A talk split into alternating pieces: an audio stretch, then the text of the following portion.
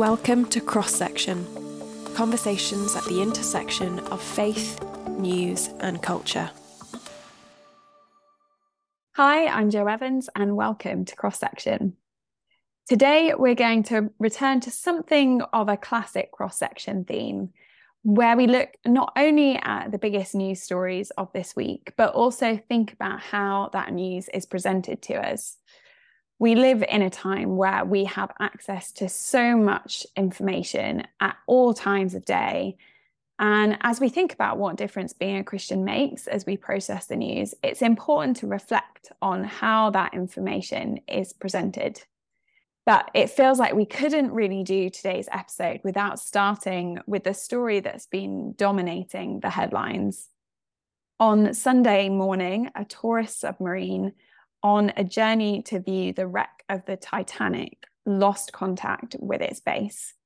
And there's been a gripping hunt to find the vessel over the week and the five passengers on board.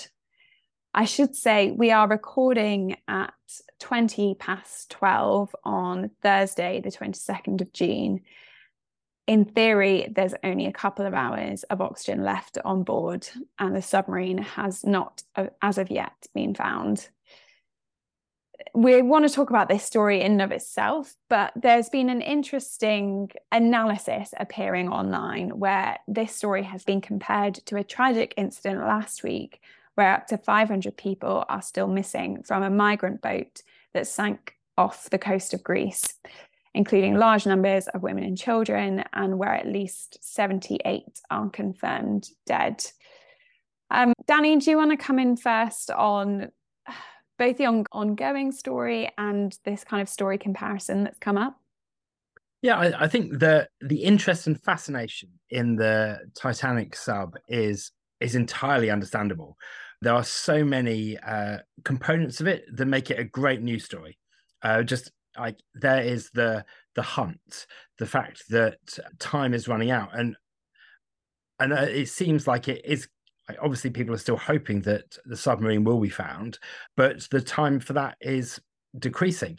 The fact that it's in a remote part of the atlantic the fact that these people had paid a lot of money to go and view the titanic which has its own place in our kind of historic folklore that people are fascinated by. So all of these components come together to explain why it's such an interesting story. Why we have uh, breaking news, live story feeds on all of the news websites about it. But I think it is worth noting the comparison to the comparable lack of attention. It's not that no attention was given to the the boat in the Mediterranean because it was featured quite significantly. Uh, but in that case, yes, potentially up to 700, 750 people on board, 100 survivors, 70 or 80 have been confirmed dead, with 500 still missing. It is a hugely tragic situation. And that, that rescue effort is still ongoing. They are still finding, at this point, bodies from that disaster. But I think it does ask questions. The fact that countries around the world have been sending their their best resources to try and find this submarine in the Atlantic. Have we been devoting our best resources to the lives that were lost in the Mediterranean? Yeah, a lot has been made of the of the wealth of the passengers on board the the submarine in comparison to the migrants on the boat of Greece. And I guess I guess the suggestion of the images that have been coming up, you know, on Instagram stories and things like that. Yesterday, I believe Wednesday was World Refugee Day. The the suggestion is that poorer people's lives have been valued less highly. Peter, what what do you make of that claim? I think it's definitely worth assessing first of all. So I think it's it's fair we ask the question. I kind of think there was almost a flip where it was like, well, the billionaires were doing something by choice. It's a tourist trip, even that description. Hey, it was almost like a devaluing of people who were wealthy. My own view is it wouldn't if there were five military explorers or five anybody going to explore that site was going to be of interest. As Danny said, there's a certain amount of just the time narrative on that. It's a 24 hour news cycle. So we have to be careful not to flip the other way and then devalue people just because they were rich, which was almost the way some of those memes were going. But I think the basic question is a good one. You know, how do we value all lives equally? How do we recognize that? And have we committed the same level of resources? I seem to remember, I think it was a Russian sub got stuck a number of years ago, a military sub. And I mean, again, everybody put all the resources into it to trying to find that when everybody was offering their help. So I don't think it's as simple as some of the memes have been making out uh, and almost a disregard for people simply because they were wealthy. But at the same time, what drives us is the human connection in these stories, and it is human beings and human lives. And as Danny said, there was reasonable coverage, but I do think there's an underlying question: How do we cover uh, things like the refugee crisis as well, and how do we look at those stories? And they don't capture attention in the same way. It's pop. I think there's some of it is because we've heard some stories like that before, and we've got to recognize that we become a little numb to it. The sheer numbers involved can be overwhelming, and there is an empathy question for some people where they're going to identify with with uh, the story of, of the people in the sub differently potentially because they can they feel they can resonate differently.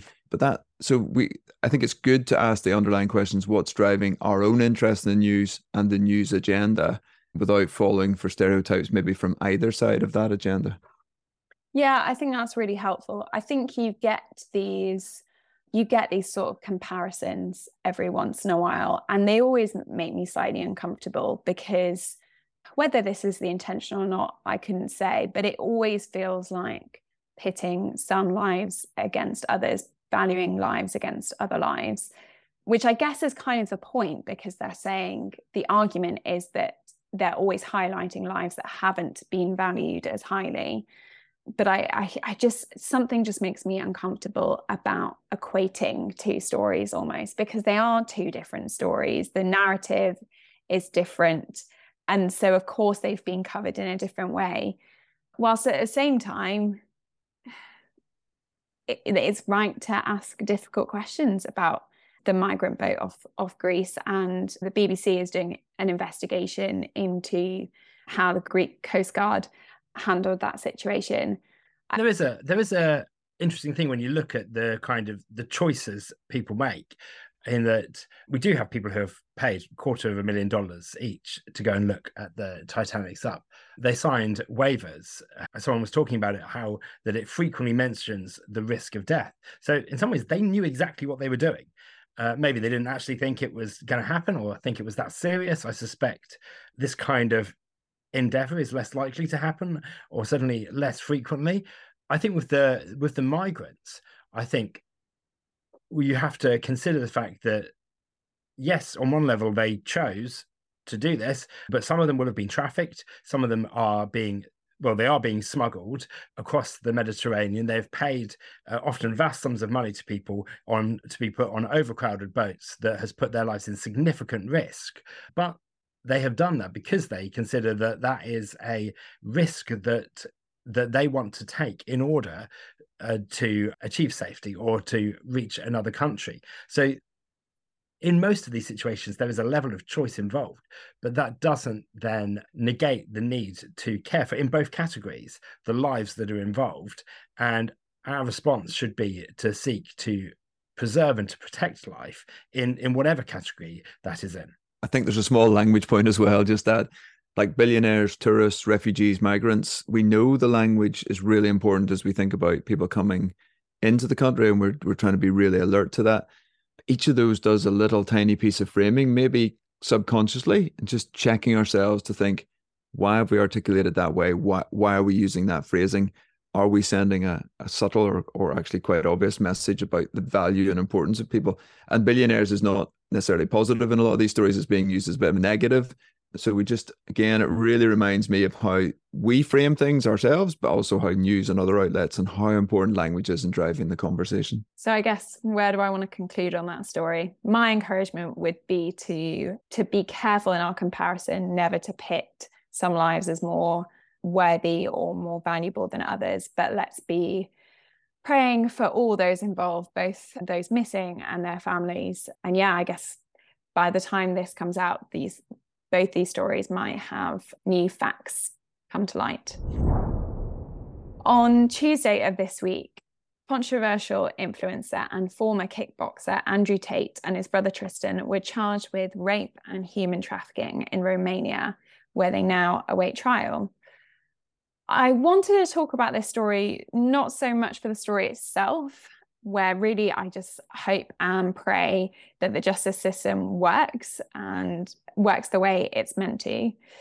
But to look at and talk about the way this story has been handled by news outlets, particularly the BBC, who Newsbeat, the kind of section of BBC aimed at, at young people. So, of course, I listen to it. Um, um, they received a lot of criticism for not airing the voice of supporters of Andrew Tate. He's someone who has a huge following, particularly amongst young men. So Newsbeat's response was to host kind of a roundtable debate, really, about some of Andrew Tate's views and the ways that they have been quoted and represented, which I just I just found a really interesting thing for a news outlet to do. And it got me thinking about how we present controversial topics, how the news represents controversial topics.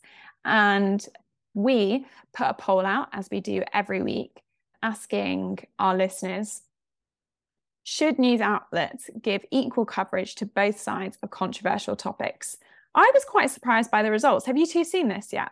I saw them while they were in motion yesterday. I haven't seen the final results. What is the final result? Come on, Jo, bit of breath. well, we had over 100 votes, which we love to see. 58% of people voted yes, both sides should receive equal coverage. 19% said no, and 22% of people said sometimes. And there were various interesting comments below. You should go and check that out on our Twitter feed at EA UK News. But I guess I, I was I was predicting that we were going to see overwhelmingly people thought that sometimes both sides should be represented. So I was just, I thought that was interesting. I think it's, uh, someone responded, I retweeted the poll, and someone responded about, well, what about if there's more than two sides or more than both sides? And, and I think that's helps to illustrate some of the challenges here and that often it's not a simple there's two sides to this therefore we have a for and against. Often the issues are complex and you have people with different uh, degrees of nuance or passion or interest. And sometimes having a both sides approach can push you to the extreme where you want the the very vocal people on both sides of a debate. They get the hearing. Actually, this is something the media are often criticized for, is to go for the polarized debates. To, so they give both sides, but are they actually giving space for the nuance and the the arguments that are more complex that don't necessarily fit into one of those categories? And I think that's where the editorial decisions in the media are challenging because you do want to present a range of perspectives on an issue, but there will always be decisions about how you weight that, how much airtime you give to different views, and which different views you give airtime to. So, I, I was, I think I was quite encouraged that actually quite a lot of people are recognizing the nuance and the challenge that is sometimes in these issues. And I guess speaking as a consumer, I was confused might be too strong a word, but when I saw that Newsbeat were doing this, of, of having this debate of different views around Andrew Tate, it kind of made me think, does that mean does that mean that I need to make sure I, I'm giving Andrew Tate a fair assessment? So this morning I've been doing a deep, deep dive internet search into Andrew Tate, looking at a sort of fan website oh, it wasn't a pleasant experience. And I hate to think what my cookies have absorbed. Is that the right phrase? But it did, to be clear, Andrew Tate, if we just go on pure facts of what we know he said and what we know he's done, he had, he set up a webcam business in Romania. And taking that fact alone, I don't believe someone could do that and not be a misogynist. That's my view but the webcam of, business, sorry, you but that that in you haven't said enough maybe to make you get us over that line. The webcam business was showing uh, females. It wasn't uh, just yes. it was a webcam business, sorry, but he was mm, Yes, sorry, not a business selling with webcams, a business in which women undressed and performed yes. for viewers. Just yes. for clarity, people didn't know what Andrew Tate was doing. Sorry, and that yeah, no, no, the charges no. go beyond that, but yes. No, that's a very fair point. I have clearly been reading too much about Andrew Tate this morning. But to, to come back to Andrew Tate particularly, I think it is useful for people to understand that he does have significant support are now you can question that support and talk about whether it is uh, reasonable or not. But actually, I think if you don't engage with it, people then kind of dismiss the mainstream coverage. And this actually comes back to what we talked about last week about uh, conspiracy theories and the media, in that there is often a thought that actually the mainstream media isn't giving enough attention to certain topics and therefore topics go underground and people develop their own kind of ecosystem of comment and ideas and that's where these ideas flourish because they're not challenged whereas actually when things are brought into the open there is an opportunity to debate it i remember over the years, there have been various questions about should you invite far right politicians onto question time? Going back to Nick Griffin, who was leader of the British National Party, should he be on uh, question time? Well, actually, I think it was a good thing that he was on question time because he was exposed to the challenge of his ideas. So I, I generally am in favor of giving people the opportunity to have their views challenged. I think those views do need challenging, but I think that's where actually I think we should have a media that gives plenty of different perspectives. And I think there's a there is a an aspect that we want to say actually sometimes Christian thoughts and ideas are in a minority. And I think there is a space to ensure that those views are given airtime. Now, I'm not expecting that they're uncritically welcomed, but I think it is valuable that we have a, a media landscape that is open to different views, is open to ideas that people might disagree, and doesn't just present it as this is the settled uh, opinion on a matter. Yeah, like even a year ago, Andrew Tate had 11.6 billion views on TikTok before he came to more, if you like, mainstream news prominence. I spoke at an event about six months ago, Christian event, and somebody was relatively dismissive, rightly dismissive in my view of Andrew Tate, the speaker, and the questions, the Q and A. There were a lot of questions pushing back on that and asking around that, which was fascinating to me. So his reach, particularly amongst young men, I think the BBC site was saying that. I mean, under 35s, big engagement, and particularly amongst young men. So my questions are: I have deep problems with his content, what I've seen of it. Why is he so engaging? So what are we getting wrong, both culturally and often as Christians? Why is he and many others able to engage a constituency of young men in a way that we as the church and we as Christians are not doing as well? So I want to critique some of what he's doing for sure, but also look at okay, have we got something wrong? Are we failing to provide good role models? That a lot of Christian young guys I know are going and looking at Andrew Tate. That's a problem that we need to address and talk about why that is. Yeah, that's deeply, deeply disturbing to me. I, he's a I, significant role model in that age category because I think they're not seeing good male role models in that. So we go to the kind of toxic masculinity stuff. We also go to the kind of is there a space? What does it mean to be male? Like it has pretty profound fundamental questions. We're not going to deal with them all now, but I so I it I I, I agree. I want to be critical of Andrew. I mean, some of the stuff I've seen, awful, absolutely appalling. But I now want to know why people are prepared to engage in that and what they think is missing in their life. Christian or non Christian, I'm so curious as to why people are going after this guy. And he has provided a particular model that seems to be macho men, down with women, uh, and, and a kind of violent edge to it. Right. So why why are people drawn to that? And what bits can we point out are wrong? And what bits can we say there's a better and alternative way? Um, mm. Yeah. Yeah, I think that's helpful. And, you know, as always, if people can give any insight into that, email us cross.section at eauk.org.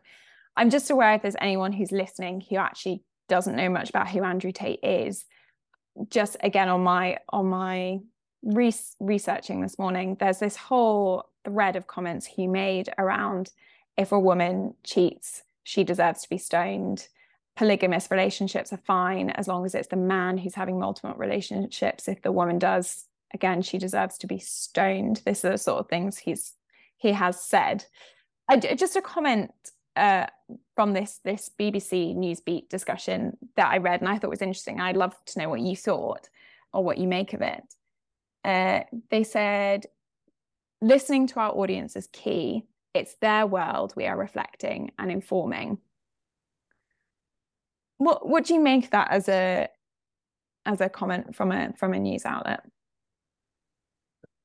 Well, so it's news and opinion. So the opinion side is informing that what is new. So news, no we're reporting the facts, but everybody makes a decision. So historically, it was the gatekeepers, the key editors, and the big three TV channels back in the day and half dozen newspapers. They were massive gatekeepers. But the reality is, Andrew Tate and Joe Rogan's a very different character, but Joe Rogan's reach on Spotify is massive. And again, he had uh, Robert Kennedy Jr. on recently. He said some controversial stuff. He said, "Okay, bring anybody else on. I'll debate anybody. Let's have open conversation." But people don't want to do it. But he does long form interviews. So I, I do think if mainstream media doesn't reflect the view of somebody who supports Andrew Tate and bring it in for engagement, I think we're going to be in trouble. The level of views he has, you can't pretend he doesn't exist. But I, the reflecting your world, that's an opinion and a subjective piece.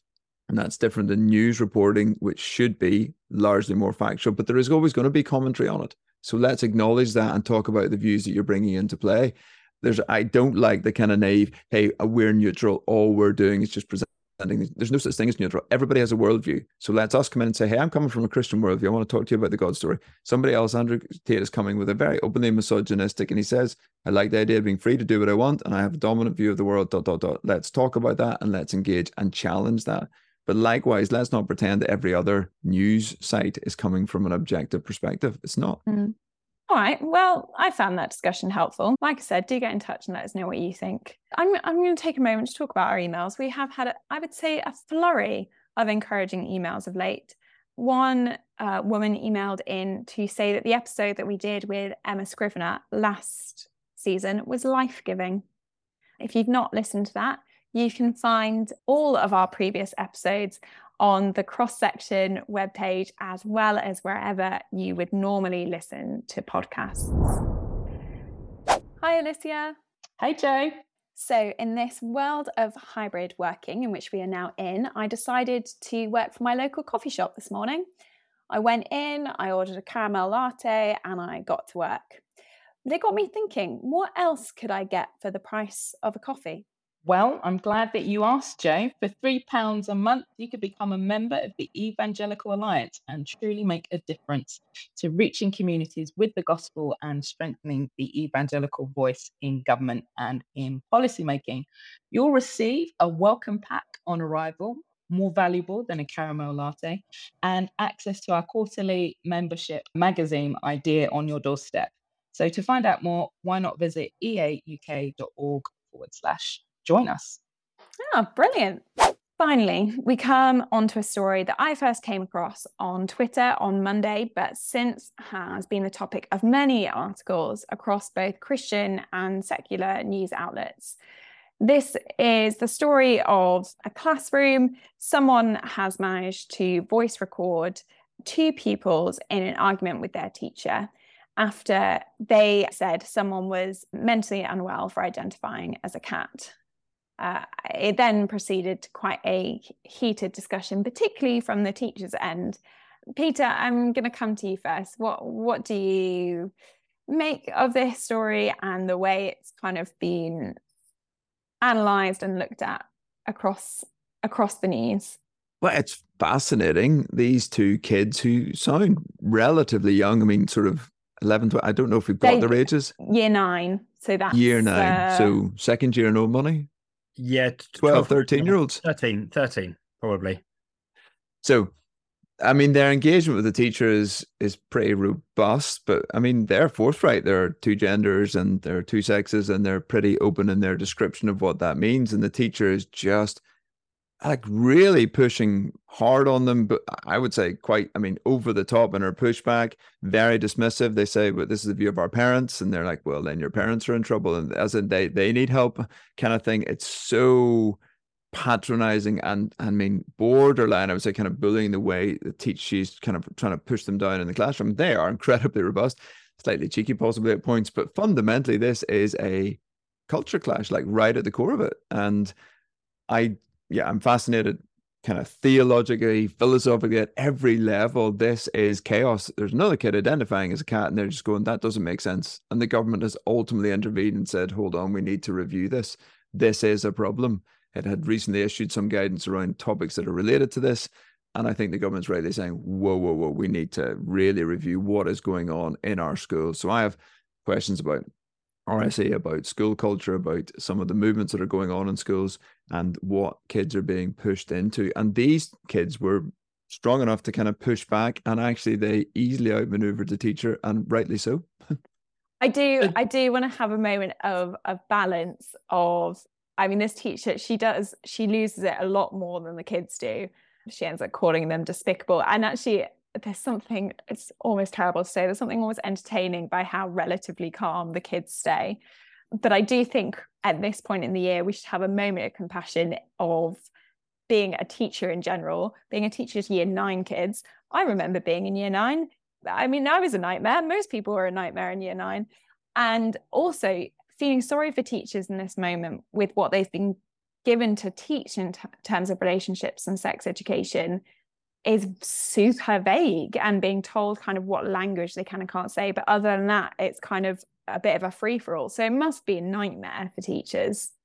So this is this is the the issue that the teachers do need better guidance around these topics. And the government have said that they will issue imminently. It was uh, trailed in some of the newspapers earlier this week, their guidance around trans and gender ideology, what can be taught, how schools should deal with uh, pupils who are wanting to socially transition, should they tell their parents, or all those sorts of issues. So we're expecting some information. This will apply to schools in England only. The other nations have their their their own approaches to this. So we're expecting some further guidance to this. So I I do agree that teachers are in a difficult position, but I think what we see is you see a small number of teachers that are at very activist in their wanting to push an approach to sex and gender and trans and other issues that that is leading to these problems. And then you have a lot of other teachers that have been caught up in it. And i think that's what you're seeing is you're seeing a a culture shift that has kind of gone faster than a lot of culture and certainly faster than the law. So the uk government has said that they're not going to change the law around gender identity. But what's happened is in culture that socially transitioning has meant that a lot of people are identifying as a as another sex and then schools are having to deal with that. I think what has brought this home is that i think some people are just trying to get their head around questions around gender identity and then you're like well we've got cats we've got dinosaurs we've got someone wearing a cape and saying they're identifying as the moon.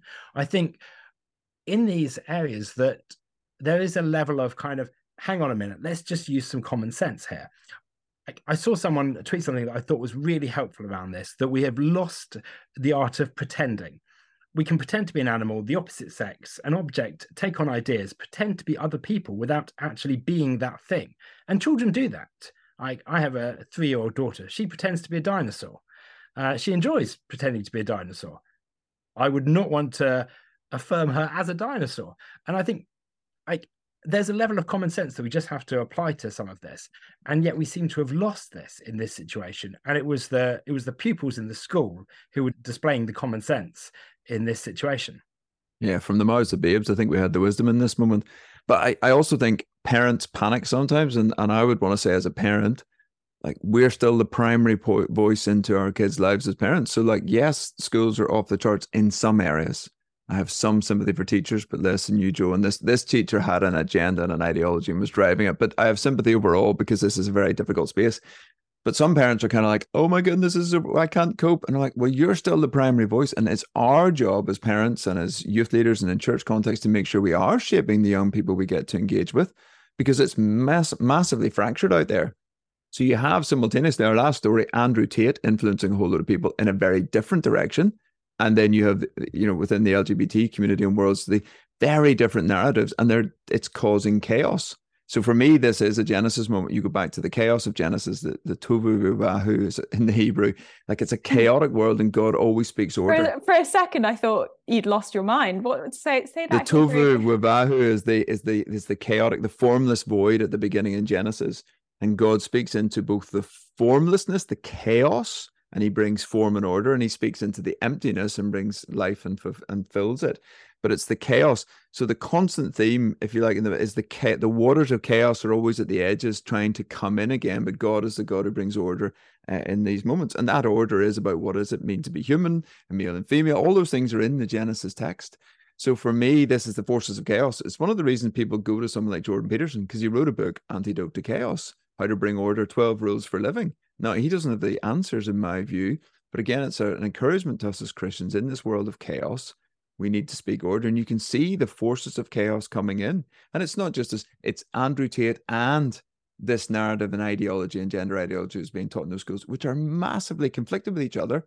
And yet you're seeing them and will have weird overlaps maybe, but coming together. How do you as a kid navigate that? So huge voice out to parents and and massive piece of, for us to get back and actually speak order into a world of chaos. I actually again massive opportunities. I am yeah, I do need to brush up on my Hebrew. As our resident lawyer, I did actually have a question because how there's this moment in this video where one of the kids says, Well, that's just my opinion. And the teacher says, It's not an opinion. The other work that I've been doing for the EA this week, I've been looking at Article 9 and 10 of the European Convention of Human Rights, getting my uh, fake lawyer hat on. You have all the fun. Oh, thank you. Thank you. And there's this protection in there of our kind of freedom and right to hold an opinion. How, how do those two things interact? Can you answer that for me? Interact in what? Just in uh are they free to have that opinion? When does an opinion become fact? Who decides what's opinion and what's facts? Could you say that those kids are having their human rights removed in that moment? Well, so what we do know from a fairly recent case, the Forstater case, was that the, the, gender critical beliefs, as it's called, are protected. So that belief that uh, a man is a man, a woman is a woman, and the kids do use very expressive language. If you've got kids listening, pause for a moment. But the kids do say, if you have a vagina, you're a woman. If you have a penis, you're a man. That's the kids' articulation, and that is the gender critical belief that is protected in law, and that was confirmed by the the Forstater case. So yeah, that is a protected belief in the same way that Christianity is a protected belief, uh, Islamic faith is a protected belief. So yeah, those rights are protected. Now, then you go to the opinion fact question that you have, and the teacher and the kids are both merging opinions and facts. Sex is a biological reality, that's a protected belief. I would accept slightly different to kids that there are a variety of genders. I don't like that, but that's the reality. Gender is more subjective. And so people have all sorts of ways in which they choose to identify. I might disagree with that, but you cannot change your biological sex in our society. Gender is, is something that people have decided to redefine in lots of different ways. But there is a risk to redefining language. I'll stop my rant too far, but I mean that's what that's what Babel is fundamentally about: redefining language on our own terms, and then you can't have communication, you can't have meaning, you can't have conversation. So if we're going to redefine language, there are consequences to that, and they become very negative very quickly. So forget about rights for a second. There's a deeper problem when you just try and redefine language, and the Bible's warned us where that goes. Thank you. I'm glad I asked. Uh, if you're a parent listening to this and you're thinking, well, what do I do with all of this? Look no further because the EA have brought out a resource called Time to Talk How to Have Better Conversations About Relationships and Sex Education. You can find that on the EA website now. I'll link it in the cross section webpage this week. And in on the 25th of September, which is a Monday, a long, long way away, but worth marking in the calendar, we are hosting a webinar for parents and those working with young people. It's called Talking About Our Bodies. We're going to be covering consent, harassment, and body image. We're having uh, Ed Drew, the director of Faith in Kids. He's going to come and share lots of insight and wisdom. And it's hopefully going to be a really encouraging time where we'll leave more confident with how we have these conversations in an age appropriate way. Any uh, closing comments before we round up this week cross section? Oh no, Jo, we leave the epilogue to you. Always like you, you're, it's your job to land cats, Andrew Tate, and uh, submarines. It's all about yeah. language, the importance of words. What about that? How we describe things is so important. How we frame the conversation. Um, we're reminded again and again the biblical text of the importance of the words that we speak and we can bring life with those words and we can shut down conversations. So for me, the takeaway is about language and just being careful what I say. Thank you. And thank you for listening to this eclectic episode of Cross Section. We will be back next week for the season finale of Series 5. We will see you then. Hi, it's Peter here. Thank you so much for listening to this episode of Cross Section. If you liked it, can I encourage you to click subscribe, review the podcast, share the episode on social media, or tell your friends so that they can enjoy it too. And don't forget, you can email us at cross.section at eauk.org. See you next time.